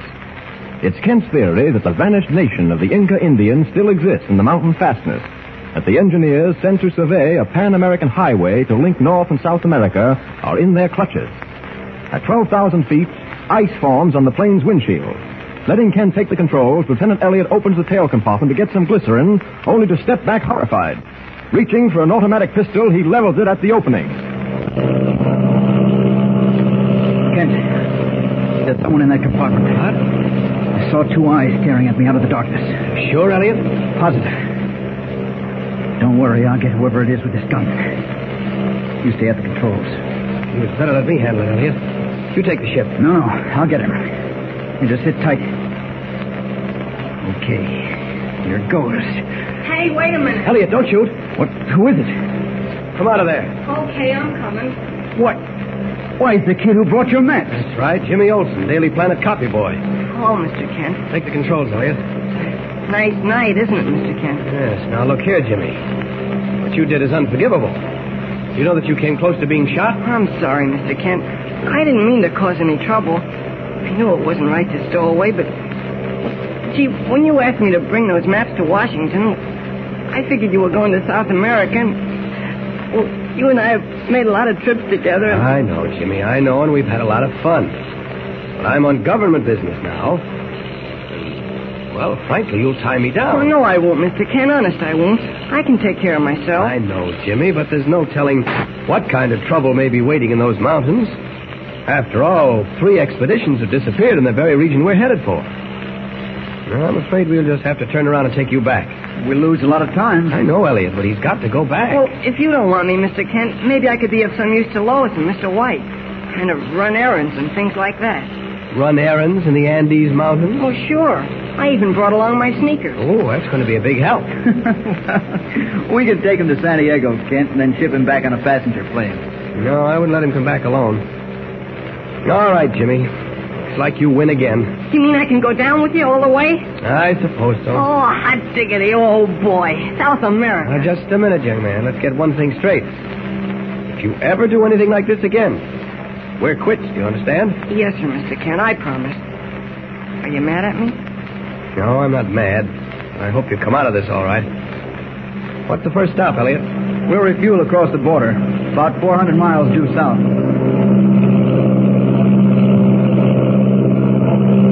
The miles rush by like seconds. New Mexico, Texas, the Rio Grande, and the slim silver shadow of the plane threads its way southward through the night. But what of Harry White and Lois Lane? Deep in the Andes, Bronson, pilot of the steel stratoplane, has brought it to rest on a long plateau facing Tupungato, the huge, terrifying mountain into which the American engineers have vanished. Heavy, thick clouds swirl around the mountaintop, and a dense mist rises out of the valleys as Editor White helps Lois out of the plane. Well, it's a lucky thing we found this plateau. It's practically like a runway at Mitchell Field. Well, come on, Lois. I'll give you a hand. That's it. Now, jump. Up. There. Thanks. Well, well, that's it. Mighty Tupungato. Certainly is big, all right. Mm. Yeah, big and nasty. And look at those clouds. They can't even see the peak. Now, Bronson. Bronson. Coming, Mr. White. I was checking the instruments. Well, what do you think, Bronson? Shall we try going over the mountain? Not with all those clouds. I thought the plane could get up much higher than that mountain. You said it was only 20,000 feet, Mr. White. Well, Hmm, that isn't the point, Lois. It's the clouds Mr. Bronson spoke about. We couldn't see a thing through all those clouds up there. Well, what do you suggest, Bronson? There isn't much we can do but wait. Make clear by morning. Wait a minute, I got an idea. We might send up a few rocket flares. It's almost dark enough now. Rocket flares? Why? Who's lost, we or they? Well, if those engineers are trapped up there, they'll know somebody's looking for them. Maybe they'll even signal back. If I were lost in these mountains, I'd like to know that somebody was looking for me. I think he's right, Mr. White. If they are lost, the rockets might help them find their way down. All right. Go ahead if you want to play around with rockets. Hmm. Seems pretty foolish to me. I'll get them there in the emergency kit. Pretty silly. Anybody would think that we're in distress. Nobody's going to think anything of the kind because nobody's here to see it, unless it's those engineers. And a sign of civilization ought to be a mighty cheerful little eyeful to them. How would you like to be up there now, completely lost? Now, don't let your imagination run away with you, Lois. You promised to be level headed. That's the only reason I took you along. Remember that. Here are the rockets. We'll send up two of them. How do they work? Well, pretty much like Fourth of July rockets, except these have ignition caps on them. I'll set them in the ground here. There. Point them up towards the mountain peak. Dark enough now. Here goes.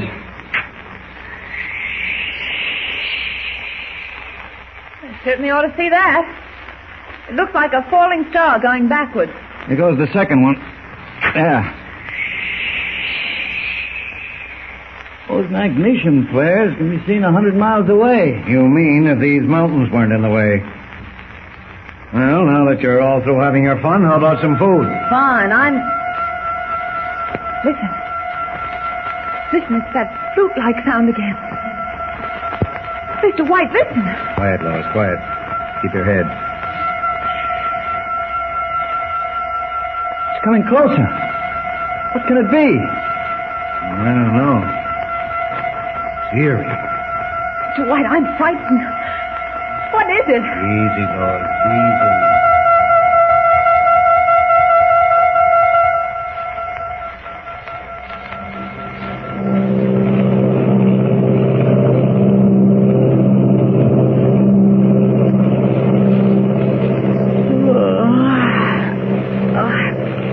Guess I must have been asleep. Hmm, certainly were, Jimmy. Eight solid hours. Gosh, it's light out. Boy, look at those green forests.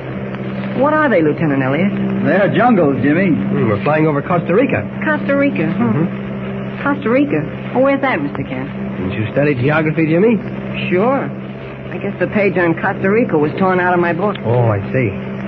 Well, it's in the southern part of Central America. We'll be sighting the Panama Canal soon. No kidding. Mm-hmm. Gee, that's wonderful. I always wanted to see the Panama Canal. What's that blue water over there? The Pacific Ocean. The oceans must be pretty close together down here. They are. That's why American engineers built the canal through Panama. Oh, there it is, Jimmy. That thin silver thread. Isn't that a city down there? That's right. It's called Calan. Cristobal is on the other end of the canal. Cristobal and Colon. Mm-hmm. Funny names. Do they mean anything? Sure, they're old Spanish for Christopher Columbus. Cristobal Colon. Gee, you make history sound interesting, Mr. Kent. Yeah, history is interesting, Jimmy. And that region down there is chock full of exciting things. Hmm. Boy, look at those jungles. that's nothing, Jimmy. Wait until you see the jungles of the Amazon. Hundreds and hundreds of miles of dense undergrowth.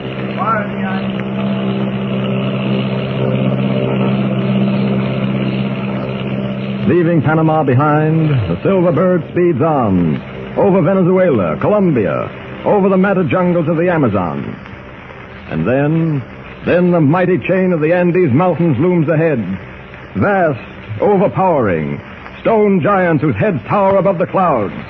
Silent as only stone can be. Mysterious, magnificent. Golly, I never thought mountains could be so big. Where are we now, Mr. Kent? Nearing Peru, Jimmy. Just another thousand miles to go. Thousand miles. All over mountains? I guess so, Jimmy. These Andes stretch along the whole western coastline of South America. Gee, it's kind of scary. Imagine being lost down there. Nobody would ever find you, not in a million years. Well, do you still want to come with us? Into those mountains? Hmm? Who, me? Oh, sure. Are the mountains as big where we're going? Oh, yes. These are only foothills, 11 or 12,000 feet high. Wait until we get to Peru. Some of those peaks are over 20,000 feet. Those are mountains. Gosh, they must be. It's getting a little cool, Jimmy. You'd better put on one of the sheepskins. I don't want you catching a cold. okay. Well, where is one, Lieutenant Elliott? In the tail compartment, where you stowed away. Well, it's too dark to see anything in there. Well, there's a porthole. If you pull back the lever near the door, the shield on the porthole slides back. That'll give you enough light. All right. Like a star in here. I can't see a thing. Pull the lever. Oh, no, wait a minute, Jimmy. Hold everything. Oh, I found all Jimmy! Jimmy, no! What's the matter? Jimmy, what happened? What? He pulled the lever to the emergency drop hatch. What? Kent, where are you going? Kent, don't. It's too late. You can't help. Kent, stay away from that open hatch. Kent! Gone. Both gone. Oh, this is horrible. Horrible. But unknown to Elliot, Superman is plummeting to Earth with the speed of a bullet, smashing through space. Below him, the sharp, jagged peaks of the Andes loom like so many giant bayonets. What fate awaits Jimmy? Will Superman reach him in time to save the boy from being dashed on the Rocky Mountain peaks? Tune in again and follow this exciting South American adventure with Superman.